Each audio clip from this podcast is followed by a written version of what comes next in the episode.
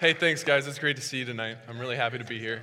Uh, my name's Ben Fienup. I'm on staff here at Orchard Hill Church uh, with Big House. So I'm super, super duper excited to be here with you. We are starting a new series tonight. Um, we are going to be going over Big House's mission statement, okay? Engage, build, launch. I shouldn't have said that too. I said that too early. I'm sorry. I said that too early preemptively.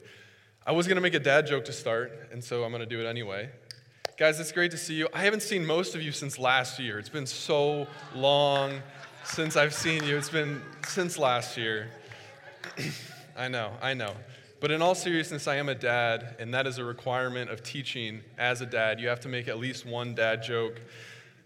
But we really are super excited for you to be here. Um, I know that there's a lot of stuff going on right now. I know some of you are taking finals. You took finals today. You're going to take finals tomorrow. I know some of you are in basketball or wrestling or all sorts of other extracurriculars, so thank you for being here. It really is a big deal. So, like I said, we are going to be going over Big House's mission statement in this series. Um, and the mission statement is engage students as they build an independent faith to launch them into a lifetime pursuit of a relationship with Christ. So I know that since this is the first week, you've probably guessed I'm going to be talking to you about engage, the first bolded and underlined word. I know all of you want to know the secret of how to get engaged, how to be engaged, what it's like to be engaged. Because I was engaged, I've been engaged one time and it's worked out. I've been married for almost five years now. Um, I know, thank you, thank you. Uh, this is actually a picture of me and my wife Haley. The night we got engaged, Haley hates the picture because um, I don't know what I'm doing uh, and she doesn't know what I'm doing either. But it's like the only picture that we have um, of like right after we got engaged. I didn't have a ring on because she didn't propose to me, but. Uh, okay, you got me. Two dad jokes in a teaching as a dad is a requirement, not just one. But we really do believe that the very first step in a relationship with Jesus is engagement. So, tonight I'm going to share with you how you can engage with people, how you can engage with the Bible, and how you can engage with Jesus. And I want you to know that the mission statement of Big House isn't just random. We didn't just come up with it one day. But what we did is the Big House team over the years has looked at the life of Jesus, looked at how he did ministry and how he lived here on earth. And we really want to model what we do here after Jesus. So it was a lot of time, a lot of intentionality, a lot of prayer went into this mission statement.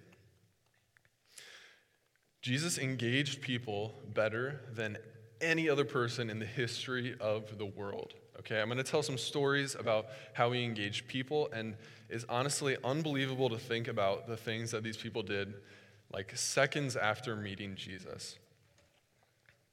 So, the first point that I'm going to make tonight is that Jesus engaged people where they were. He went to them, he didn't make them come to him. I should have warned you. Tonight, how this is going to work is I've got a point and then I've got a verse. And I'm not going to put the verse on the screen, but I've given all your family group leaders these verses, and so you can look through them um, in your family group. But right now on stage here, I'm just going to paraphrase what happens in these verses.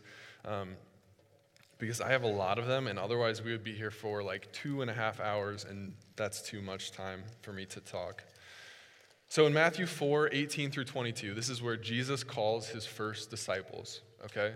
And so when you're thinking about this story, think about it as Jesus goes to where the people are.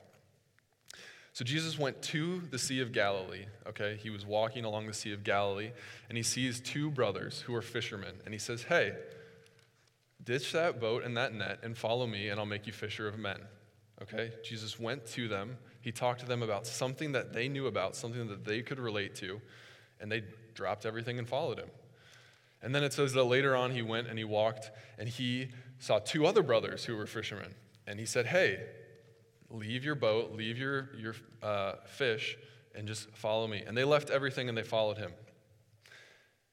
That's crazy right? Like they were fishermen. That's how they made their living. That's what they were known for. That's, that's their whole entire life. And they just left it all to follow Jesus. And I really believe it's because Jesus went to where they were. He went to where they were. He didn't make them come to him.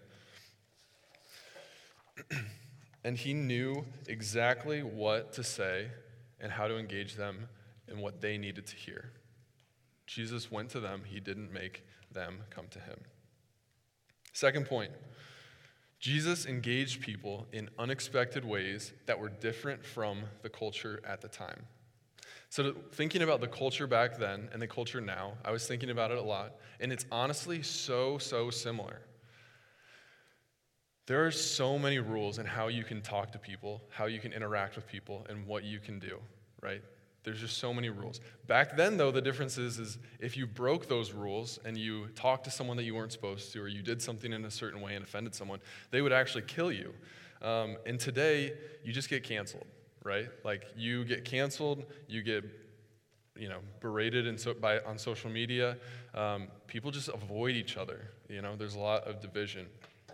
But Jesus engaged people in ways that were different from the culture at that time. So in John 4, 1 through 42, it's a lot of verses, so that's why I'm paraphrasing it. But Jesus goes to this well with his disciples and he sends his disciples away and say hey i'm hungry. Go get some food. I'm going to get some water and rest at this well. And at this well is this woman um, a samaritan woman. So a couple things that are known about samaritans and jews at that time was that they didn't talk to each other. They didn't interact whatsoever. How many of you have heard the story of the good samaritan Okay, a few of you. But the reason why that story is so impactful is because people thought of Samaritans as like the worst people ever. They came from a different country and they were living in, in Israel at the time, and it just, they, people didn't interact with each other. Second, on top of that, men and women didn't interact in the same way that they do nowadays. So, Jesus talking to a Samaritan who was also a woman would have just been extremely, extremely weird and unexpected, and people probably would have been really mad at him. But Jesus was at this well, his disciples went away, and he talked to this woman, he engaged with her, and he actually kind of called her out. He called out her sin that she was struggling with, that she was dealing with every single day. Um, and she didn't tell him about it. He just called her out. He knew her sin already. And then he forgave her sin. He forgave those same sins and sent her on her way. And Later in this verse, it says that a lot of Samaritans came to know God because of this interaction. But before she leaves, the disciples come back and they're like, What are you doing talking to this woman? This is not okay. You can't do this. And he's like, You guys don't know anything. You don't know anything. What you're doing is not the way that my kingdom is. So, the way that Jesus engaged with this Samaritan woman was not expected. Culture would have said, Don't do that. That's wrong. But Jesus said, No, I'm going to love this person where they're at. I'm going to go to where they are, and I'm going to love them in an unexpected way. And so that's what we're, you know, here at Big House, we are trying to do that. We're trying to meet you where you are. We're trying to come to where you are, meet you on your level, come to the things that you like to do, your family group leaders are, and that's what we're asking you to do, right? Is to engage with people where they're at. Don't, um, we have a saying at Orchard Hill, we don't uh, change people so that God can love them, right? We love people so that God can change them, okay? So that, that's what we're asking you to do. Love the people around you. Don't try to change them. Um, at the exact same time, I know that it's probably weird for you culturally to talk to someone who doesn't go to the same school as you, right? Like, I know all these kids in the front row go to Denver. I know, like, two rows behind them, there's some kids that go to Hudson a row behind them, there's some kids that go to Cedar Falls. There's some Cedar Falls kids in the middle. I see you, don't worry. But there's not a lot of, of people talking to each other that go to different schools. That's a culture thing, right? So break that mold and talk to people who are in different groups than you, talk to people that go to different schools than you, and engage in people in unexpected ways. Okay, third point about the way that Jesus engaged people is that Jesus engaged people in ways that helped them and gave them life. I've got two verses up here. In both these situations, Jesus helps people and it's an encouragement to them. In John 2, it talks about Jesus turning water into wine. So Jesus is at a wedding, and actually his mom comes up to him and says, Hey, they're running out of wine. Can you get some more wine? And this doesn't seem like a huge deal, but back then, it would have been super offensive for you to run out of food or wine or anything that you were serving at an event. And so Jesus' mom was like, please help these people. They need, they need help. Otherwise, they're going to be very disrespectful and people aren't going to like them anymore. So Jesus turned water into wine. He helped the people, he added value to their life. Jesus showed us that when we engage people on earth, um, well, Jesus showed us that when he engaged with people on earth, he added fun, excitement, and value to the life of people that he interacted with. The second verse in this one talks about Jesus healing a man with leprosy, okay?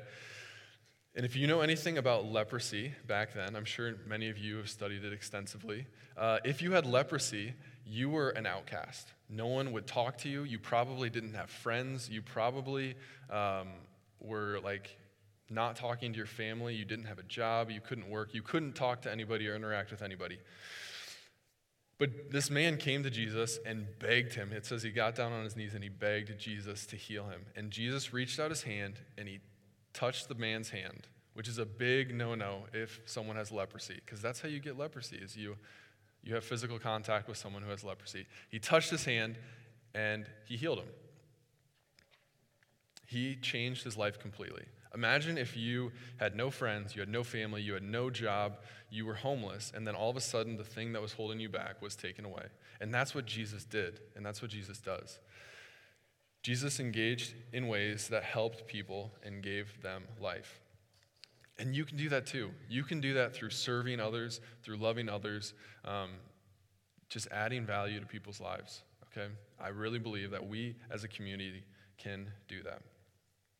So, those are just a couple examples of the way that Jesus engaged people. Okay, there are hundreds of examples. There's a multitude of miracles that Jesus performed that fit into all of these different categories. And at Big House, this is how we want to engage you, and this is how we want you to engage others in the world. The second thing, Jesus engaged with the Bible.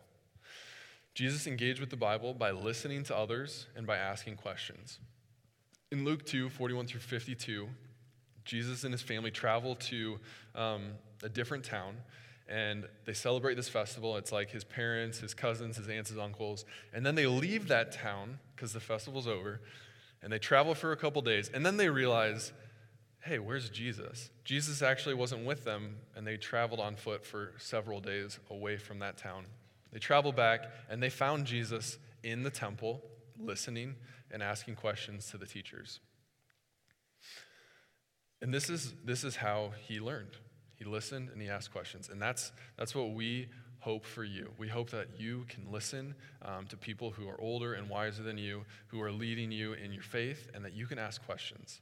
We hope that we can be an example of that. Like the, uh, the week when we were all four up on stage and we were doing a Bible study, that's what we were doing. We were listening to each other, we were asking each other questions, because we don't know everything, right? We don't know the Bible front and back. But my next point is, is that Jesus did know the Bible inside and out. Jesus knew the Bible inside and out.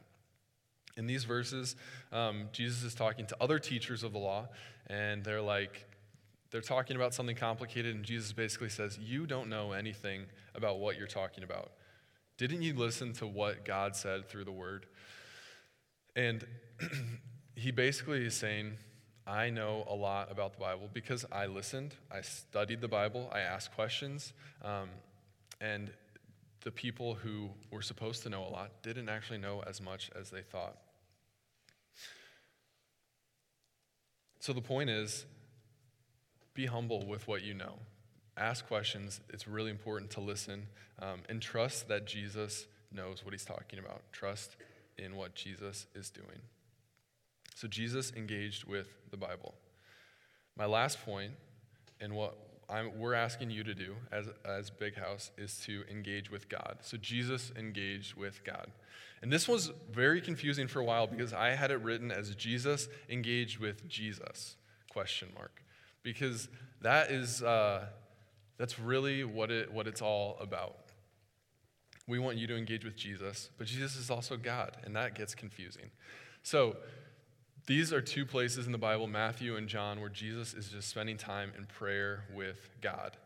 He's thanking Him, He's praying for people, He's praying for His disciples, He's praying for future generations.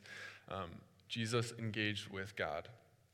In John 1, it talks about how it says, Uh, in the beginning was the Word, and the Word was God, and the Word was with God. He was with God in the beginning. The Word became flesh and dwelt among us. That's Jesus. Jesus is that Word. He was with God, He is God, and then He came to earth and He dwelt with us. And what Jesus did on earth was that He engaged back with God, okay? And that's how important it is. God came to earth, and then when He was on earth, the only way that He could make it through His time on earth was by engaging with Himself.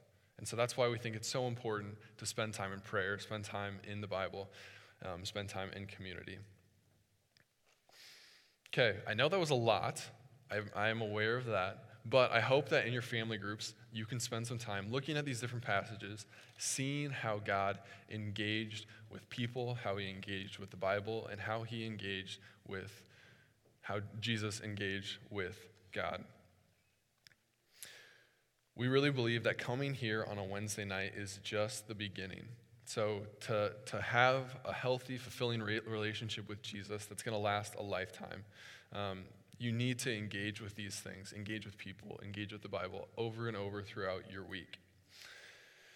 And that's exactly what Nikki is going to be talking about next week. She's going to build on what I taught tonight um, when she is going to talk about how to go from simply engaging to building, right, guys? I said build earlier. I said she's going to build on, and now. Three dad jokes. You got three dad jokes the trifecta. But she's going to talk about how you go from simply engaging to building that independent faith um, that you can take beyond the walls of uh, Big House on a Wednesday night and your home church on a Sunday. So, with that, I'm going to invite the band to come back up and play some more music, and I am going to pray. Uh, Jesus, thank you that you um, are a God of beginnings. Thank you that. Uh, that you were an example that started somewhere um, and worked really hard and um, engaged with people in the Bible and with God, uh, and that you um, just gave us that example that we can follow. I pray that as we leave here, we can do the same. It's all in your holy name we pray. Amen.